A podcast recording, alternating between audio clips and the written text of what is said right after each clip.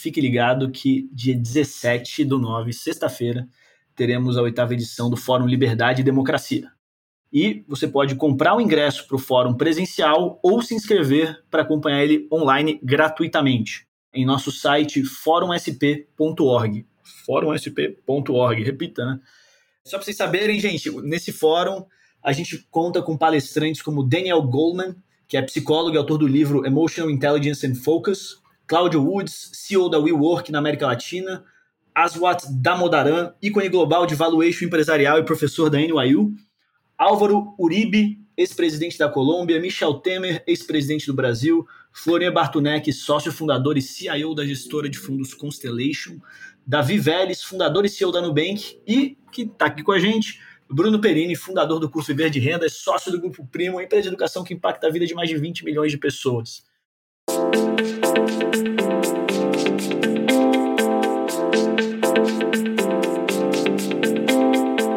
Estamos no ar. Eu me chamo Luiz Guilherme Prioli, sou associado do IFL São Paulo e seu âncora aqui no podcast do IFL SP, agora de novo nome, Acendendo as Luzes.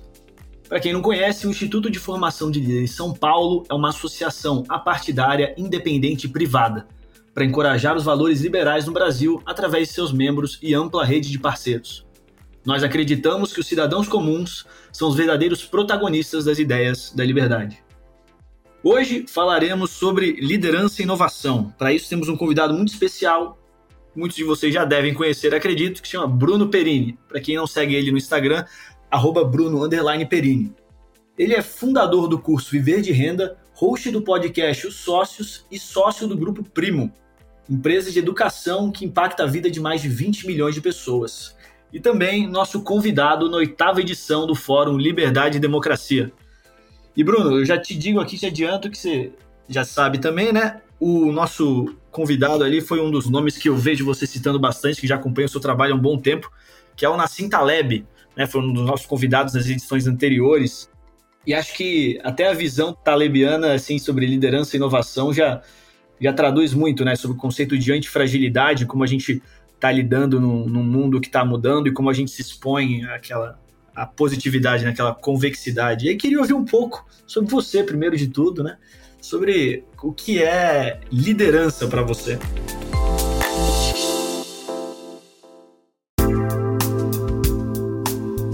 Bom, primeiro agradecer o convite, Luiz, não só a você, né? Mas também ao Márcio, que me convidou, inclusive, para participar do fórum esse ano.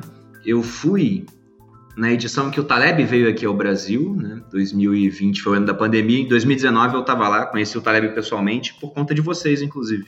Show. Foi bem bacana bater um papo com ele, na época ele ainda era um amante de criptomoedas, depois ele trocou de posição. Chocante, né? Pois é, ele foi da água para o vinho, assim, transformou a visão dele, mas eu gosto muito das ideias do Taleb. E, inclusive, em um dos livros dele, no Antifrágil, se eu não me engano, Ele fala que nós deveríamos erguer monumentos aos empreendedores, né? Porque eles assumem uma série de riscos e graças aos empreendimentos que eles criam, muitos desses que não vão para frente, vão quebrar, a sociedade vai ganhando uma série de ferramentas, de aprendizados e a vida das pessoas vai ficando melhor por conta disso. E aí você me perguntou sobre liderança, para não ser muito teórico aqui, né? E o que me veio na cabeça foi as instruções que eu tive de liderança no Exército, fui militar durante 11 anos, liderança é, sobretudo, você dar o exemplo, né, daquilo que você quer fazer. Porque quando eu era tenente do Exército, eu via lá os mais antigos, né, o coronel tinha que fazer uma marcha, ele estava sempre na frente, fazia todo o percurso junto, ele estava armado, estava com mochila, estava com peso nas costas, igual o soldado de 18 anos, e o cara tinha seus 40 e poucos, né? Uhum. E se o coronel ele sentasse alguma hora para descansar, se ele senta, o soldado deita. Se ele deita, o soldado simplesmente desiste, né, do que está fazendo. Então, liderança, na minha opinião, é sobretudo você dar o exemplo. Você não cobrar das pessoas aquilo que você não faz, né? E você poder cobrar aquilo que você mostra. Olha, se eu estou fazendo, você também consegue. Interessante, porque normalmente liderança é visto até como uma coisa estática, né? Assim, quase que como gestão e gerência. E principalmente nessa parte de inovação, como que você tem visto até... Gosto sempre de levar para a parte da experiência das pessoas, né? De você sentir que o que você está fazendo é no caminho da inovação, de como você lida num mercado tão dinâmico como o mercado digital, né? Com essa parte de estar sempre se diferenciando, de melhorar o seu produto? Bom, eu gosto de falar que esse mercado digital, ele é maravilhoso para quem quer começar, porque ele é o mais próximo que existe de um livre mercado. Porque não tem livre mercado no mundo hoje, né? Sempre tem alguma barreira competitiva. Só que na internet as barreiras são muito menores. Eu, quando comecei a falar de educação financeira na internet, eu não tive que tirar uma certidão no Sindicato de Educadores Financeiros, eu não tive que me filiar a algum tipo de órgão de controle ou precisar de um alvará estatal. Eu só criei o meu perfil e comecei a competir nessa área até achar o meu espaço. Então é muito bom para quem está começando, mas é terrível para quem já está lá há algum tempo e quer se manter numa boa posição. Porque a cada turma do meu curso eu estou formando centenas de concorrentes e tem outras pessoas fazendo a mesma coisa. E é um mercado que atrai muita gente muito inteligente, porque os prêmios desse mercado são grandes, como você pode criar negócios com uma equipe relativamente enxuta, com poucos custos fixos e uma grande escala, você consegue ter resultados que para uma pessoa que nunca olhou de perto como é que funciona o mercado digital são inimagináveis, né? Então, é competição chegando todo dia. Eu acho que a melhor maneira de se diferenciar nesse mercado é entendendo, e isso é uma ideia que eu peguei do Friedrich August von Hayek, né, um economista austríaco. Hayek para os íntimos. É, um dos caras mais brilhantes, eu acho que viveu no século XX, que ele falava, foi até o discurso dele para ganhar o Nobel de Economia, que uma cabeça, por melhor que seja, ela nunca vai ter todas as respostas, porque o conhecimento está disperso pela sociedade. Ele dizia isso no intuito de falar que, olha, não adianta você criar pequenos comitês para tomar grandes decisões importantes no governo, porque esse pessoal vai fazer cagada, vai fazer coisa errada. Então não adianta no Copom você ter um monte de cabeças brilhantes, porque é uma decisão muito importante. A única certeza que a gente tem sobre a taxa Selic, por exemplo, que está em 5,25 agora, é que ela está errada. Porque se fosse ser definida pelo mercado, não seria esse patamar, porque o mercado é mais inteligente do que poucas cabeças muito inteligentes. Aí, quando eu li aquilo, explodiu na minha cabeça, assim, eu falei, meu Deus, né? Eu sou muito bom no que eu faço, mas eu não sou o melhor em tudo que eu abordo. Então, preciso ter uma equipe formada por pessoas que saibam mais do que eu em alguns pontos específico. E talvez até alguém que saiba mais do que eu no geral. Então, hoje, o meu negócio, ele mudou radicalmente do que ele era há 12 meses. Há 12 meses, a minha equipe, e já era uma equipe bem maior do que eu tinha há 24 meses. Ela era formada por mais ou menos umas 8 pessoas, entre membros fixos e alguns variáveis. E agora a gente tem lá no Grupo Primo 154 pessoas, possivelmente mais, porque esse número eu peguei da última reunião, eu entrevistei uma pessoa outro dia também, então a todo momento está chegando gente. E aí com 154 pessoas trabalhando comigo, eu sou muito mais inteligente do que eu era antes. Porque vamos imaginar que eu fosse querer ler 154 livros. Eu não consigo ler isso num ano. Não dá. Se for ler um livro por semana, são 52 livros, né? Eu ia precisar de praticamente 3 anos para fazer isso. Mas, se a gente chegar no escritório e falar, cada um tem que ler um livro nesse mês, depois a gente troca aí os principais ensinamentos do livro. Não é que eu estou lendo um livro, mas eu vou ter conhecimento, pelo menos a parte principal, vindo de 154 cabeças diferentes que leram aquele livro e vão passar o conhecimento também de uma maneira que elas entenderam.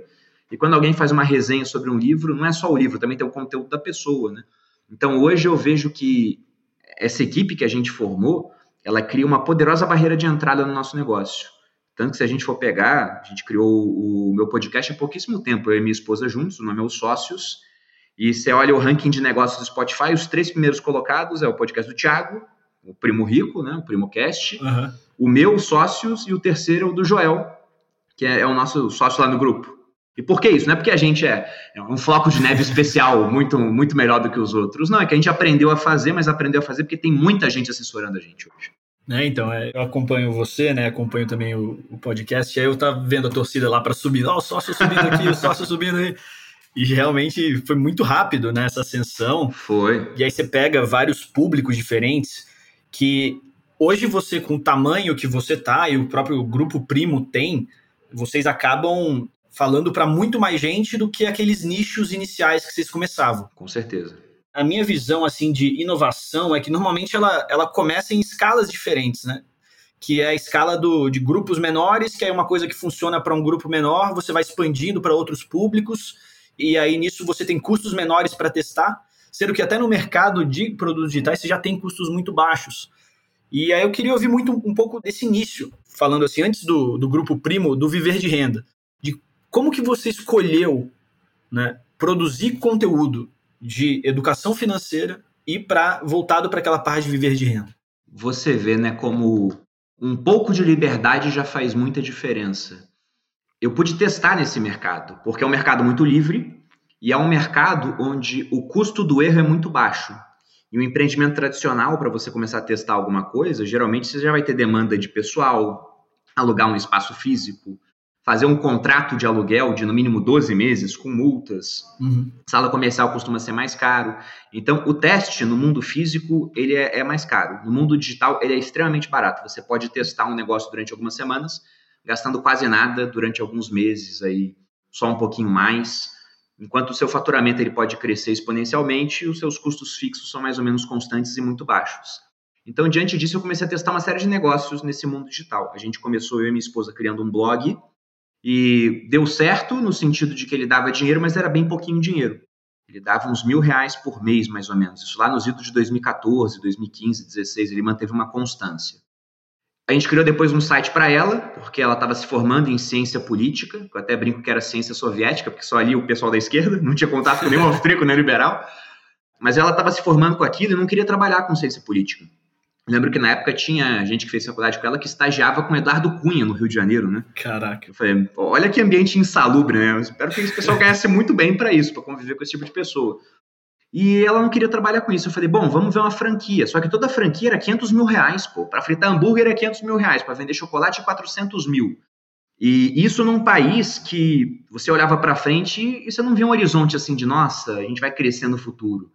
Né? Eram os anos do governo Dilma ainda. Mas ele estava piorando, perceptivelmente. Inflação batendo em 2 dígitos em 2015. Então, diante daquilo, eu falei, ó, vamos abortar essa ideia de franquia, até porque era tanto dinheiro que ia consumir todo o nosso capital na época, talvez até mais um pouco, pensando em ter um caixa, né, para imprevistos. Vamos criar um outro site. Aí criamos 2 sites, um para falar de educação financeira e outro para falar de lifestyle. E os sites estavam indo, só que a minha esposa começou a usar a rede social. Ela adotou essa tecnologia bem cedo, digamos assim, foi o Snapchat, que foi uma transformação, porque até então, rede social, você escrevia e postava alguma coisa, ou tirava uma foto. O Snapchat veio com aquela ideia de você fazer um vídeo, onde você transformou aqueles vlogs que o pessoal fazia em algo em tempo real. Muito mais dinâmico, né? Muito, muito dinâmico. Que é o que o TikTok está fazendo hoje em dia. Exatamente. Depois o Instagram veio com os stories. E ela começou a fazer isso, e rapidamente já tinha umas 500 pessoas assistindo ela, depois, sei lá, umas 3, 4 semanas. Eu falei, caramba, 500 pessoas te assistindo. Até então eu falava que era perda de tempo. Quando ela me mostrou esse número, eu pensei 500 pessoas na minha frente. Eu trabalhava num quartel que tinha 120 pessoas, era oficial do Exército na época. Eu pensei em 4 vezes o meu quartel e pensei, nossa, 500 pessoas comprando alguma coisa com um ticket de R$2.000 dá 1 milhão. Olha a escala que a gente tem. E eu também pensei que a gente iria crescer ao longo do tempo. Então, depois disso, a gente começou a focar em rede social, imaginando que aquilo seria o outdoor para algo maior. E aí, no início, a gente não sabia direito o quê. A gente tentou palestra, fizemos palestras no nicho dela, de nutrição, eu organizava. E aí, no meu site, eu só falava, né? Olha, estou empreendendo outras coisas, mas eu não tinha uma rotina de postar nada. As palestras começaram a dar certo, a gente criou um MEI, depois a gente mudou para uma empresa do Simples. Só que era um investimento muito alto, os palestrantes bons eram caros, espaço para fazer evento era caro. Então, quando alguma palestra dava errada, e algumas deram, aí ela praticamente tirava o resultado de uma palestra boa. E o pessoal também começou a pedir alguma coisa online, porque você fazia palestra em São Paulo, o pessoal que morava em Minas falava, vem fazer em Minas, ou transmite online. Eu falei, nossa, tem demanda para isso. E aí já vi surgir essa oportunidade de transformar aquela palestra num evento online. Falei com uma das palestrantes, da época, aquela que a gente mais fechava, o nome dela é Lara Nesteruk, e falei, Lara, vamos gravar um curso sobre nutrição. Ela topou. Só que ela só tinha agenda para gravar no final do ano. Isso era julho. Ela falou, vamos gravar em dezembro. Eu falei, beleza, vamos gravar em dezembro. Até lá tinha muito espaço. E eu não tinha nada para fazer em termos de lançamento. Tinha algumas palestras para entregar ainda, mas era espaçado o evento. Eu falei, quer saber? Eu vou lançar outra coisa para testar, errar pequeno, né? Vender para pouca gente, colher feedbacks para melhorar quando eu for vender o dela, que o dela, ela tinha um público bem grande em rede social. Eu já esperava que fosse alguma coisa maior. A minha esposa não queria lançar nada. Eu falei, vou lançar um curso de finanças, então. Eu tinha acabado de deixar o exército. Ela não queria lançar? Minha esposa não. Você que lançou primeiro? Eu achei que a Malu tinha lançado primeiro. Não, ela não queria lançar. Ela falou, não quero lançar. Ela tinha muito, bem mais público do que eu na época. Ela tinha uns 100 mil seguidores. Eu estava batendo 10 mil. Só que não era nem o meu rosto, nem o meu nome, era uma moeda e o perfil era Você Mais Rico, que era do meu site. Uhum. E eu postava frases motivacionais ruins, sem texto nenhum. Era tipo assim, tinha uma foto... O primeiro post é uma foto de um tigre branco, acho que a frase é... Sei lá, um negócio muito clichê, né? Se sua estrela não brilha, não queira apagar a minha. Levante todo dia. É, uma coisa assim, bem bizarro, bem bizarro. Mas eu falei, bom, vou aparecer agora. E apesar da minha esposa não querer lançar, ela me ajudou. Uhum. Ela falou, já que você vai fazer conteúdo, e o pessoal já me conhecia dos stories dela, ela falou, vou mostrar que você está fazendo conteúdo. E aí, do dia para noite, eu comecei a ter umas 500 pessoas me vendo quase todo dia. Eu fiz stories durante 30 dias, gravei o curso em 2 semanas, utilizando um celular Samsung, com a câmera meio trincadinha, sem microfone, com slides que eu mesmo fiz na TV da minha casa. A gente estava morando em Boa Vista, capital de Roraima na época.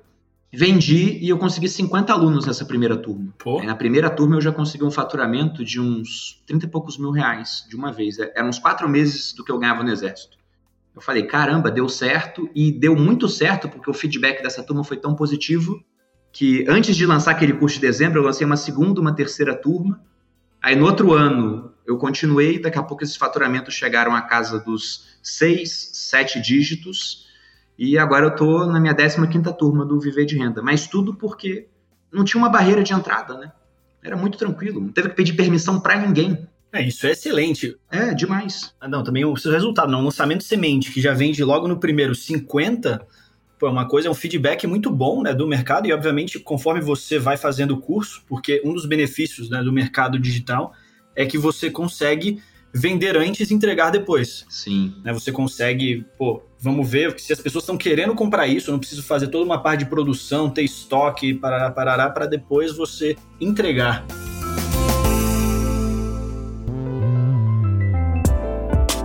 E tem uma outra coisa que eu acho bem peculiar, né, porque... Quando você citou a Lara, até a Lara Nesteruk, as pessoas elas podem inovar em várias maneiras diferentes, né? As pessoas podem inovar no jeito de falar. Inovação não necessariamente é apenas uma criação tecnológica que você precisa ter um aplicativo. Inovar é simplesmente você fazer as coisas de uma maneira diferente, né? Pode ser na mensagem, pode ser no jeito. Então, até mesmo você ir estruturando essas palestras com a sua esposa, né, para falar sobre esse tema, que, se eu não me engano, é nutrição, né, vocês foram falar sobre nutrição, que a dieta low carb estava chegando no Brasil, então Exato. O pessoal começou a falar isso, porra... Era inovador na época. É uma cara inovadora, muito inovadora. Não, eu vou te falar até uma coisa sobre isso, né, de inovação. Quando a gente fechou a palestra, a primeira palestra, que foi com a Lara, inclusive... O que aconteceu? Antes de fechar com ela, eu fui numa palestra dela. Uhum. E o processo para comprar era extremamente amador ainda.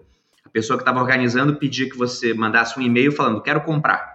Ela te respondia com a conta dela, né? Não tinha Pix ainda. Uhum. Com a conta. Aí você fazia o depósito e tinha que mandar o comprovante por e-mail. Só que nisso, ainda passou um fim de semana que a pessoa não me respondeu. Só foi na segunda resposta. Então, o processo todo demorou alguns dias para acontecer. E aí, quando a gente contratou a Lara, eu já sabia criar uma página de venda, tranquilo, né? O negócio que você aprende fácil na internet, e automatizar esse processo. Então, os ingressos acabaram para essa palestra, a primeira que a gente fez, eram 200 ingressos. Eles acabaram em 1 hora. Foi um negócio muito rápido. Aí todo mundo, nossa, né? Acabou em 1 hora, caramba, como é que você fez? Eu falei, nossa, eu só criei uma página. Só que como ninguém tinha feito isso antes para vender os ingressos, foi um negócio assim disruptivo. E... Uma das coisas boas de criar um podcast, inclusive, é que eu gravei um episódio sobre inovação. E a gente chegou mais ou menos, né? Não que seja a resposta absoluta, que eu vou escrever em pedra, mas a uma equação do que seria a inovação, os ingredientes necessários, né? A gente viu que teria que ter uma visão diferente, alguém muitas vezes pegar alguma coisa que não foi feita naquele mercado, mesmo que empreste de outro, para colocar lá, então o cara teve essa visão. Pessoas seria o segundo ingrediente, até porque com pessoas, mais cabeças, mais conhecimento, você consegue mais respostas. Uhum. E tem até um ponto, né? É interessante que esse ambiente seja diverso. E por diversidade, eu não estou querendo lacrar aqui falando, não, você tem que ter, né, um índio na tua equipe. Não é isso que eu estou falando.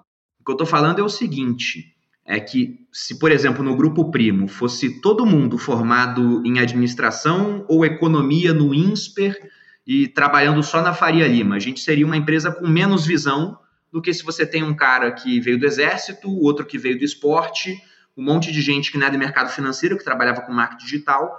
Então, o número de ideias que aparecem lá são muito maiores do que se fosse todo mundo com a mesma formação encaixotadinha igual. Uhum. E o último ponto para você poder inovar, se você tem a visão, se você tem as pessoas competentes que te dão boas ideias, é ter liberdade. Porque é extremamente difícil inovar sem ter liberdade. Pensa no Uber quando veio aqui para o Brasil. Quantas vezes não tentaram proibir o Uber? Sendo que o Uber melhorou a vida de todo mundo, exceto os taxistas. Eu lembro, eu estava em Boa Vista, lá em Roraima, quando o Uber chegou, né? Eu estava no Rio antes, normal, um monte de Uber. E Roraima, quando eu fui para lá, isso em 2017, não tinha Uber ainda. Eu estava lá quando o Uber chegou. Eu lembro que a corrida da minha casa para o aeroporto, que era uma corrida, sei lá, de alguns poucos quilômetros, o preço do táxi era tabelado em R$50. Quando o Uber chegou, o valor era a corrida mínima do Uber, dava R$7. Aí no primeiro dia os taxistas chamaram o Uber, né? Chamaram o aplicativo para dar porrada no motorista. Eu me lembro disso. Só que no segundo dia tinha 10 motoristas, tinha 100 motoristas, uma hora foi, mas tendo liberdade você consegue inovar. E o pessoal fala de dinheiro, mas dinheiro é só para você escalar a inovação, porque para inovar não precisa de dinheiro. Inclusive é mais fácil inovar quando você não tem dinheiro, porque você tem a necessidade de fazer uma coisa diferente, né? É verdade, a necessidade faz o empreendedor. Exatamente. E isso é um outro conceito interessante, né, também de empreendedorismo, que as pessoas elas acabam criando toda uma aura de glamour ao redor do empreendedor, que o empreendedor é esse grande sonho grande, Jorge Paulo Lemon, dono de uma empresa, só que às vezes a gente esquece de toda a escala, né, eles são empreendedores altamente bem-sucedidos. O empreendedorismo ele é uma coisa que vai desde o vendedor ali de pipoca, o vendedor de cachorro-quente. Existe mais empreendedorismo, de certa forma, assim, ativo na 25 de março do que na Faria Lima, quando a gente está pensando. Sim, dependendo do ponto de vista, com certeza. E eu queria ouvir um pouco também, Bruno, sobre uma visão mais assim teórica da liderança, porque aqui no IFL a gente tem um conceito que se chama o hexágono da liderança. E aí nele eu acho interessante porque a gente elenca, assim, 6 pontos. Parece aqueles negócios de jogador de futebol quando você está vendo o jogo, sabe? Cada um tem uma habilidade, as habilidades. Então, são 6 habilidades nesse hexágono. E eu queria ouvir um pouco sobre você, assim, sobre o seu perfil de liderança. Quais são as 6? A primeira é integridade moral. A segunda é vitalidade e motivação. A terceira é rede de relacionamentos. A quarta é antevisão. A quinta é conquista de resultados. E a sexta é comunicação. E como ninguém tem aquele hack de conseguir o máximo em tudo, eu queria ouvir um pouco. Talvez sem tirar a integridade moral, porque a pessoa, falar de integridade moral e a pessoa falar que isso não deles é complicado, né? Porque imagina um cara que ele é um ótimo líder sem integridade moral. O cara vai levar todo mundo para fazer coisas horríveis. Sim. Então, tirando esse primeiro aí que já é muito batido, assim, nesse quesito, quais os outros você diria que são os seus pontos fortes nessa parte de liderança? Olha, os meus pontos fortes dentro dessas 6 que você falou, bom, eu diria que eu sou um cara que eu tenho uma visão de negócios boa, até isso me levou a outro ponto, você falou aqui, resultados, né? Porque quando eu comecei tinha muito menos competição do que existe hoje e naturalmente, como na internet, nós temos um mercado onde, entre aspas, aí, né, winners takes all, o vencedor leva tudo, até uma ideia do Taleb, isso, né? Ele fala em um dos livros dele. Então, ser maior é uma grande vantagem, né? É mais fácil o maior continuar crescendo do que o cara que é pequenininho vencer uma certa barreira. Muitos pequenos, eles, inclusive, como não conseguem ganhar recurso, eles param uma hora porque não estão ganhando dinheiro, tem que trabalhar em outra coisa. Então, ser grande já é uma vantagem. Mas lá atrás eu comecei porque eu vi que dava para ser grande, quando eu não era nada. Eu olhei assim um mercado, a gente não tinha nem 1 milhão de investidores na bolsa ainda, e o mercado estava se recuperando, já era 2017, ele estava subindo desde o impeachment da Dilma, desde a materialização do impeachment, digamos assim, antes do impeachment acontecer, quando o pessoal já sabia que ia acontecer, a chance era grande, o mercado começou a subir, não parou mais. Então pensei, o mercado está subindo, não tem nomes de finanças, se a bolsa sobe, mais gente vai. E eu via nas redes sociais um burburinho muito grande em outros mercados, de emagrecimento, o mercado mudando por conta de rede social. Eu falei, isso vai acontecer em finanças também. E de nomes, a gente tinha o Cerbasi, que já era um cara muito grande, mas mais por conta de livro. Você tinha a Natália Arcuri e o Thiago Nigro, que estavam começando. Eles nem faziam conteúdo no Instagram, era só post, não faziam stories. E YouTube? No YouTube, acho que a Natália tinha 200 mil inscritos, o Thiago tinha 100, era coisa assim. E aí um amigo meu do Exército ainda falou, cara, esse mercado tá saturado, já tem uns 3. Eu falei, meu Deus. É a coisa que mais fala. Tem 3 caras e um mercado livre, então falando que tá saturado. Eu falei, não, esse mercado eu vou conseguir um pedacinho dele. Então, eu acho que eu fui um cara de visão nessa hora. E tem uma coisa que eu me orgulho, em termos de qualidade, eu digo que a minha melhor qualidade é que eu mudo de ideia rápido quando eu vejo que estou errado. Porque eu falei para minha esposa que a rede social era perda de tempo, até ela me mostrar 500 pessoas assistindo ela. Eu não precisei ver dinheiro entrando, eu precisei ver um número que boa parte das pessoas que vai ouvir a gente aqui hoje talvez já tenha em rede social. Tem muita gente por aí que tem mais de 1.000 pessoas assistindo todo dia e o cara pensa, é um número pequeno porque eu estou olhando lá que o Bruno tem 1 milhão de seguidores. É, né? Mas pensa o seguinte, 1.000 pessoas se assistindo, comprando alguma coisa de R$100 que seja, olha quanto dinheiro você fez, são R$100 mil. R$100 mil dividido por 12 dá uma renda de mais de R$8 mil no ano. Então, eu não mirava ter 1 milhão. O que eu mirava era, eu vou utilizar esse poder de escala para alguma coisa. O que vai vir disso, eu não sei. Mas se falhar, inclusive, o custo é muito baixo. E minha outra habilidade dentro disso aqui, eu diria que é uma habilidade de comunicação. Eu sou um cara que eu me comunico muito bem. E praticamente todos os grandes líderes empresariais hoje, eles são bons de comunicação, né? As redes estão favorecendo isso. Quem tem essa habilidade está indo mais longe. Só que não é só de hoje que isso acontece. Por coincidência, eu estou lendo Vidas Comparadas, né? Que é uma série de obras do Plutarco, e eu estou lendo a parte sobre Alexandre e César, um livro que fala só sobre Alexandre o Grande e Júlio César, né? Plutarco era um grego, mas já estava na época onde a Grécia era dominada pelos romanos, só que os romanos dominaram a Grécia, e a Grécia dominou os romanos de volta em termos culturais. E ele sempre comparava um grande homem grego com um grande homem romano, puxando uma brasa para o grego, falando, o grego era um pouquinho maior, viu? E aí, quando ele fala de Júlio César, por exemplo, César, além de ser um brilhante estrategista militar, em termos de do que ele fez de conquistas, ele foi o maior de Roma, ele também era um ótimo orador. Segundo ali Plutarco, mas isso nas palavras do próprio César, ele era o segundo melhor orador de Roma, só ficava atrás do Cícero, que era o primeiro. Então, ele usou isso também com muita vantagem para seduzir o povo. A gente pode falar que ele foi um grande populista, né? E usou o povo da maneira que ele queria. Então, essa habilidade de comunicação, ela é vital, de fato. E quanto melhor você se comunica, mais coisas você faz, mais pessoas boas você consegue trazer para a sua equipe. E aí, mais resultado você tem. Com certeza. Eu, pessoalmente, vejo desses 6, né? Como seu melhor diferencial, o maior diferencial sendo a parte de quem te acompanha, né? Comunicação, cara. Você. Isso até eu acho até curioso, porque o jeito que você se comunica, ele é um jeito muito de contar histórias. Que nem você acabou de contar a história de Plutarco e César. Entendeu? Então, é uma parte que engaja muito a pessoa. E quando a gente pensa em tudo no mercado digital, quando você tem uma abundância de informação, a clareza é rei. Então, você conseguir organizar tudo isso em histórias com início, meio e fim, concisos, para você conseguir lembrar daquele conceito mais complexo que, na minha opinião, é uma das coisas que o Taleb faz com excelência, né? Ele sempre, tudo no livro dele, foi um dos poucos livros que eu dava risadas, gargalhadas, rindo, quando ele, de repente, dava uma voadora em alguma identidade, algum famoso lá do nada no Obama, ele adorava bater no Obama. E ele trazia todos esses conceitos super complexos de antifragilidade, convexidade, como você se expõe, de uma maneira simples, com uma história lá do Fat Tony ou de outros nomes.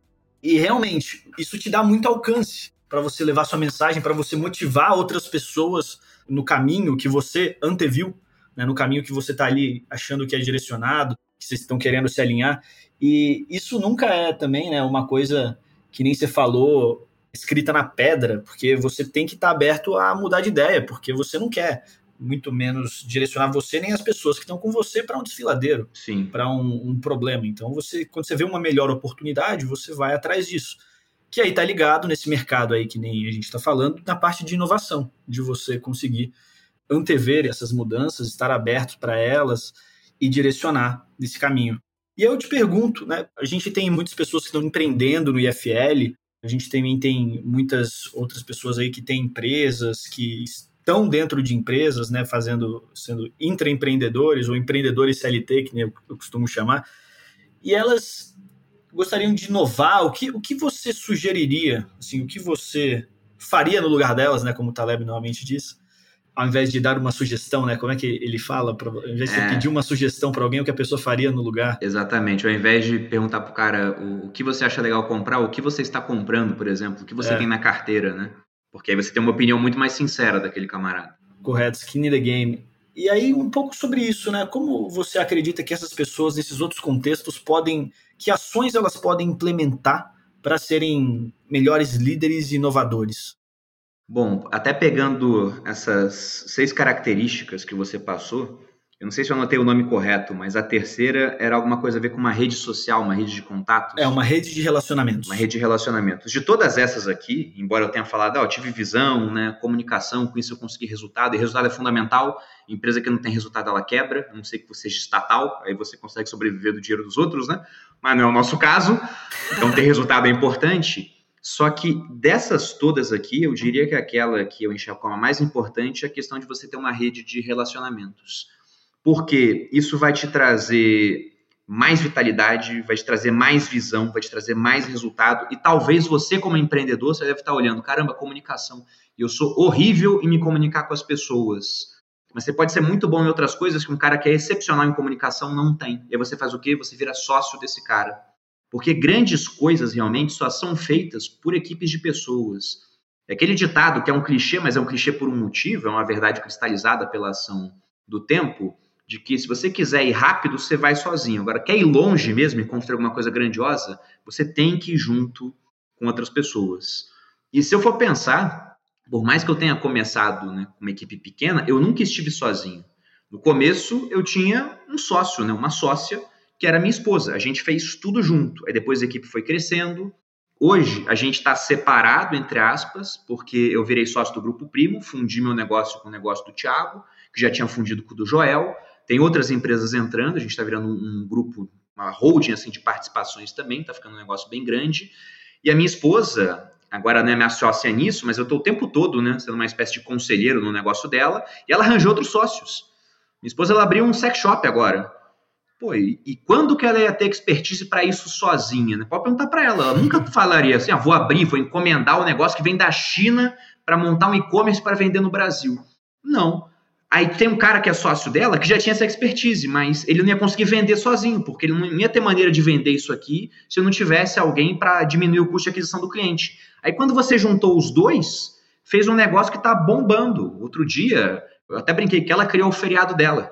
Ela tem um quadro no Instagram dela que ela chama de Me Conte um Segredo, que já está sendo feita há mais de 70 semanas seguidas. É muito engraçado. Pois é, e quando chegou na edição 69, o que ela fez? Ela falou, a edição 69 é comemorativa, está aqui um cupom de desconto, vocês podem comprá-la no site. E ela vendeu R$100 mil em um dia. Deu quase isso.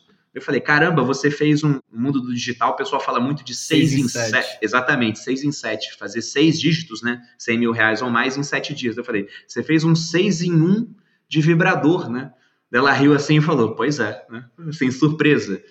Então é isso, você tem que encontrar pessoas que complementem as suas habilidades, porque qualquer um consegue ser um empreendedor sozinho. Você compra alguma coisa para vender, você está empreendendo. Você está resolvendo o problema de alguém, Porque empreender é isso, é você resolver problema. Agora, você quer resolver mais problemas e problemas mais complexos, você tem que formar uma equipe. Se você não for bom em gestão de pessoas, arranje alguém que é bom. Se você não é bom em comunicação, se una com um cara que seja bom em comunicação. Se falta capital para você, depois que você juntou esse pessoal, vai lá e corre atrás de um sócio investidor, O cara que vai fazer um investimento anjo na sua empresa. O Yuval Harari, ele tem várias ideias das quais eu discordo. Outro dia ele falou de criptomoeda, me dá até um arrepio, falando que é uma evolução. Só que ele tem umas ideias também muito boas. E uma das ideias que eu mais gosto dele é aquela que ele diz que o ser humano, ele só chegou até o ponto que nós estamos devido a essencialmente 2 motivos. Um deles é que nós temos a capacidade de abstrair e acreditar em coisas que não existem, Então, por exemplo, você pega deuses antigos, você pega até a questão de uma nação, de um estado, é uma criação jurídica, uma série de linhas imaginárias, você fala, esse território aqui é o Brasil, passou essa linha imaginária, vira o Paraguai, vira a Argentina. E uma empresa. Assim como no passado você tinha templos dedicados a deuses gregos e o deus era o dono daquele pedaço de terra, hoje você tem locais cujo o dono é uma pessoa jurídica, que é uma organização formada por um grupo de pessoas, mas não é o grupo de pessoas em si. Tem algo acima, abstrato, que é dono daquele local. E, além disso, o ser humano consegue colaborar mais do que outras espécies. Se você joga 50 mil chimpanzés em um local fechado, você vai ter um combate mortal, vão sobrar só alguns vivos. Você coloca 50 mil pessoas no local fechado, você tem a final da Champions League. Todo mundo lá, numa boa, quase sempre, de vez em quando dá briga, Mas o ponto é que nós conseguimos colaborar. Então, se nós conseguimos colaborar, se nós conseguimos acreditar em coisas que não existem, né, abstrair, perseguir objetivos em comum, a gente tem que usar isso a nosso favor.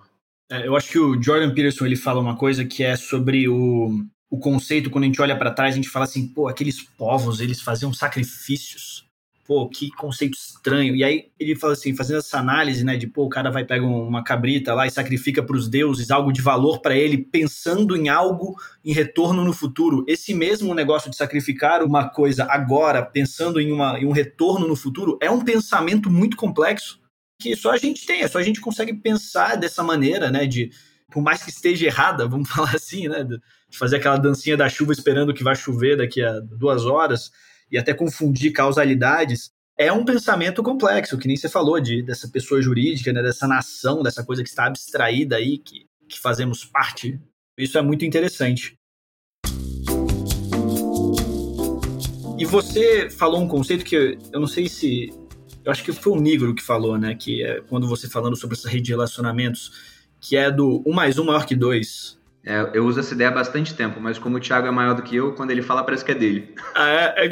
Eu achei que ele mandou essa mensagem pra alguém, eu vi, acho que não foi você ou o Joel. Mas ele mandou também pra mim. É. Também não foi eu que inventei isso, eu peguei de um livro chamado A Startup de $100, que eu li lá atrás, eu nem lembro o autor, o cara não ficou tão famoso assim, uma coisa Guilherme, se eu não me engano, mas ele falava isso, né, que você tem que procurar pessoas pra se associar, de modo que 1+1 seja mais do que 2. Ou seja, o resultado do trabalho conjunto vai ser maior do que se fosse só a simples soma dos trabalhos individuais. Ah, você está vendendo alguma coisa, tua esposa está vendendo alguma coisa. Ambos ganharam R$100, você tem 200. Agora, a união de você com a sua esposa para vender alguma coisa vai dar mais de 200, por exemplo, no final. E isso é muito importante porque em várias equipes o que a gente vê é o contrário. Você vê 1+1 dando 0, um anula os esforços do outro. Você vê 1+1 dando 1, um faz alguma coisa, o outro não faz nada. Você vê 1+1 dando menos alguma coisa. Tem alguém atrapalhando tanto que por mais que uma pessoa faça, o outro tira todo o resultado. Por exemplo, a história do casal que se endivida, né? Alguém ganha dinheiro, o outro gasta todo esse dinheiro, gasta mais do que ganha e no final eles estão com dívidas. Então é bem interessante que as pessoas busquem se associar a quem vai trazer progresso, né? O que não te leva para frente é melhor que você deixe para trás. Que vai ser uma âncora, com certeza, aí no seu negócio. E tem um ponto que você falou, Luiz, que eu vou aproveitar o gancho aqui, quando você lembrou essa ideia do Jordan Peterson, do sacrifício, porque por mais, né, que você sacrificar um cabrito ao Odin não vai te trazer nenhuma garantia de sucesso, tem um ponto interessante realmente nesse pensamento, porque você não vê outros animais fazendo isso, né? Não sei se já foi, alguém fez algum tipo de estudo para ver se tem algum tipo de animal que faz, mas naturalmente eu imagino que não, porque é muito complicado. E alguma coisa que nos separa dos outros animais, que é essa questão da gente se preocupar com o futuro. Esse cara que sacrificava alguma coisa para ter mais depois, ele está pensando, olha, eu estou abrindo mão hoje, que é o mesmo raciocínio do cara que poupa e investe para ter capital para empreender, por exemplo. Exatamente. Eu estou abrindo mão hoje de uma parte do que eu tenho para que eu possa ter mais no futuro. E isso, inclusive, é o que diferencia a pessoa madura da imatura.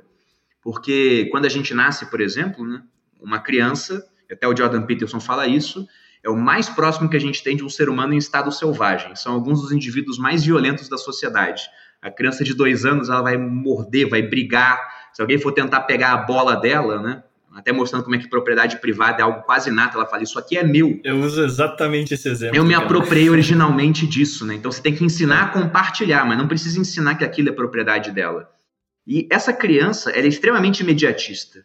Porque se ela tem fome, né, ela só pensa naquilo, agora ela chora, alguém dá comida para ela, ela se caga, alguém vai lá e limpa, ela tem que dormir, alguém bota ela para dormir. Então, ela pula o tempo todo da satisfação de uma necessidade imediata para outra.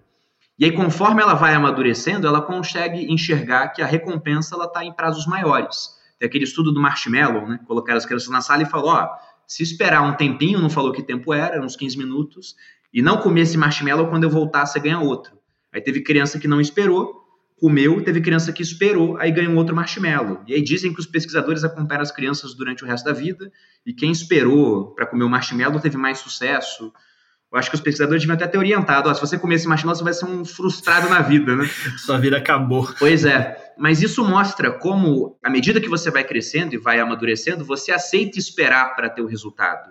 Uhum. E a pessoa madura faz isso. Você vê o Warren Buffett com seus 90 anos investindo ainda pensando em longo prazo, por mais que ele saiba que não há um longo prazo para ele. Mas ele entende que se ele tiver essa cabeça, outras pessoas vão colher benefícios. E aí você tem um cara que é extremamente maturo, que ele está ouvindo a gente aqui e pensar, não vou empreender porque só vou empreender se o resultado for rápido, vier em um ano. Porque, poxa, 5 anos, né? Nem sei se eu vou estar vivo daqui a 5 anos. Isso mostra o quanto ele é imaturo. Então, pensar a prazos maiores, ter essa capacidade de abrir mão de alguma coisa no presente, né? De ter um padrão de consumo menor para ter mais no futuro, essa é a marca do homem maduro, do ser humano maduro. Isso é muitas vezes um pensamento inovador, né? Esse pensamento aí de você estar buscando outras maneiras de fazer alguma coisa para obter resultados melhores. Pô, a primeira pessoa que começou a pensar no futuro, plantar com a colheita, ao invés daquelas de sermos apenas, por exemplo, povos nômades. É quando a gente começou a agricultura, a pecuária, de você cuidar ali dos seus animais para que você tenha mais animais, né? Ao invés de você simplesmente tentar fazer, na tragédia dos comuns, pegar o máximo para você, sem pensar em repor isso ou naquela propriedade, porque aí você tem vários negócios sobre propriedade, de a pessoa não tinha os incentivos certos para isso e tal. E eu acho muito legal que você tocou nesse ponto aí do sex shop que vocês abriram, porque é uma inovação. Aí você fala assim, pô, foi uma inovação ela ter aberto esse sex shop? Você fala assim, depende. Por quê? Porque, pô, ela criou o sex shop? Não, não criou. Mas ela levou produtos diferentes para aquele público, que é o público dela. Uma inovação seria, abrir uma padaria naquele bairro e começar a vender? Seria, porque não tinha uma padaria ali que as pessoas estavam querendo comprar. Então, essas pequenas coisas, elas são. E olha só, o mercado digital não é só produto digital. Ela fez os 6 e 7 com vibrador. Exato. Pô, agora falta só vocês monetizarem no bolo Tinder, né? Cobrar, fazer que nem recursos humanos, né? Fez o match, a pessoa tem que pagar paga um negócio do casamento aí pra vocês e tal. Vou tipo um senhor feudal, vou estabelecer alguma coisa assim, né? Exatamente. Uma cobrança sobre o casamento. Mas é curioso isso, porque, voltando a esse ponto da inovação, muita gente acha que para inovar tem que inventar, né? E inventor e inovador não são a mesma coisa. Você pega alguns dos caras mais inovadores que nós tivemos, sei lá, você volta no Ford. Fala, nossa, o Ford inovou, porque eu já vi gente falando isso. Gente boa, inclusive, falando, o Ford inovou, ele criou um automóvel. Você tinha mais de 500 empresas vendendo automóveis quando o Ford ele começou a vender automóvel. Uhum. O Ford ele criou a linha de produção, aquela linha de montagem. Não, você já tinha caras fazendo isso também. A ideia do Ford, pelo que dizem, veio de quando ele foi em um açougue e ele viu que o açougue tinha colocado a carcaça do boi numa esteira e tinha várias pessoas cortando o boi ao mesmo tempo. E antes disso, o que acontecia? Você tinha que ter um profissional parado na frente do boi que ficava o dia todo separando os pedaços do boi. E aí, quando você bota na esteira, você consegue ter um processo muito mais rápido, o seu custo diminui, você vende carne por preços mais baixos. E se os seus concorrentes não adotam essa inovação também, eles ficam para trás no final das contas. Então, o Ford ele viu aquilo e ele falou, vou começar a vender automóvel assim. E aí, criou lá o modelo T, todos iguais, padronizados, começou a vender para caramba, diminuiu muito o custo da produção de um automóvel, a ponto dos próprios funcionários dele poderem comprar o automóvel. E aí isso mudou totalmente o jogo. Isso mudou o jogo de várias formas, né? Porque como ele inovou isso, inovou, né? Mas trouxe isso para a indústria dele, aí os competidores queriam saber como é que esse cara consegue fazer carros tão rápido assim? E aí começaram a assediar a equipe dele. O que ele teve que fazer? Teve que pagar mais para esses caras. Então ele aumentou os salários de quem trabalhava para ele e mesmo assim ele conseguia ser mais produtivo e ainda ter um custo menor no final das contas. Ele foi o cara, lá atrás, né, junto com alguns outros, que começou com essa ideia de folgas semanais. Aí depois o Estado foi e falou, isso aqui agora é lei. Mas já estava acontecendo antes de falar. Exatamente. Porque ele viu, eu tenho que atrair esse pessoal, manter as cabeças boas comigo, porque estão querendo os caras. E quem oferece melhores condições de trabalho, leva esse pessoal que agora sabe como minha empresa funciona. Então, por conta da competição, as coisas foram melhorando. E quanto mais inovação a gente tiver na sociedade, né, melhor. Porque, no final, quem é beneficiado é o consumidor. A gente vive até um tempo muito bacana. Porque hoje, devido à grande competição que existe, você tem praticamente um mecanismo de transferência de renda, não do governo para as pessoas, mas dos fundos de venture capital para o consumidor. Porque o cara vê uma ideia boa, o iFood. Caramba, o iFood é uma ideia boa. Toma aqui um cheque de 100 milhões, né? Vai torrando esse dinheiro aí para conseguir muito cliente. Um dia a gente faz um IPO. Aí surge o Rap, para fazer a mesma coisa. Aí surge, James, um monte de aplicativos diferentes de entrega todo mundo com muito dinheiro vindo do Venture Capital, porque todo mundo quer chegar numa base de clientes muito grande e fazer um IPO um dia. Várias dessas empresas irão quebrar, mas quem está ganhando agora por conta disso? É o pessoal do meu escritório que na hora do almoço fala, quem tem cupom? Ah, eu tenho cupom, então vamos pedir aqui. Ah, hoje eu tenho cupom do iFood, pede aqui. Então todo mundo comendo de graça às custas dos capitalistas. Milton Friedman refutado, there is free lunch. Cupons para tudo quanto é lado, você nunca achou que... Pô, compra essa farmácia, te dou R$50 aqui, cara, eu não quero comprar aqui agora. Não, mas compra aqui, não, comida, hambúrguer, toma isso, compra de mim. Exatamente. Então, é maravilhoso o que a inovação está trazendo para a gente, o que essa competição está trazendo. E eu espero que essas barreiras que na internet são pequenas, se mantenham pequenas e que elas façam barreiras em outros mercados caírem, né? É isso que a gente espera. Bem, e para você, ouvinte, que quer ouvir mais do Bruno Perini, entre outros, fique ligado que dia 17/9, sexta-feira, teremos a 8ª edição do Fórum Liberdade e Democracia. E você pode comprar o ingresso para o fórum presencial ou se inscrever para acompanhar ele online gratuitamente em nosso site forumsp.org. Forumsp.org, repita, né? Só para vocês saberem, gente, nesse fórum... A gente conta com palestrantes como Daniel Goleman, que é psicólogo e autor do livro Emotional Intelligence and Focus, Claudio Woods, CEO da WeWork na América Latina, Aswath Damodaran, ícone global de valuation empresarial e professor da NYU, Álvaro Uribe, ex-presidente da Colômbia, Michel Temer, ex-presidente do Brasil, Florian Bartunek, sócio fundador e CIO da gestora de fundos Constellation, Davi Vélez, fundador e CEO da Nubank e, que está aqui com a gente, Bruno Perini, fundador do curso Viver de Renda, sócio do Grupo Primo, empresa de educação que impacta a vida de mais de 20 milhões de pessoas. Tá? E também, se vocês quiserem ir atrás das outras edições que a gente teve, né, na qual recebemos Nassim Taleb, Peter Thiel, temos conteúdo pra caramba, basta você dar uma olhada lá no site. Bruno, mais uma vez, obrigado pela sua presença aqui hoje, foi um prazer bater um papo, te conhecer pela primeira vez aí, acompanho o seu trabalho, mas nunca tive... prazer aí de conversar com você. Todo meu, Luiz. E obrigado pelo seu tempo. E, gente, sempre produzimos aqui conteúdos. Quem não acompanha também os sócios, siga. Altíssima qualidade, altas risadas também. O Bruno e a Malu entrevistando as pessoas, mais variados backgrounds. E aqui no podcast Acendendo as Luzes do IFL São Paulo, a gente busca trazer pessoas também para falar sobre liderança, empreendedorismo, política, vários desses temas. Mais uma vez, um abraço e até a próxima. Valeu, pessoal!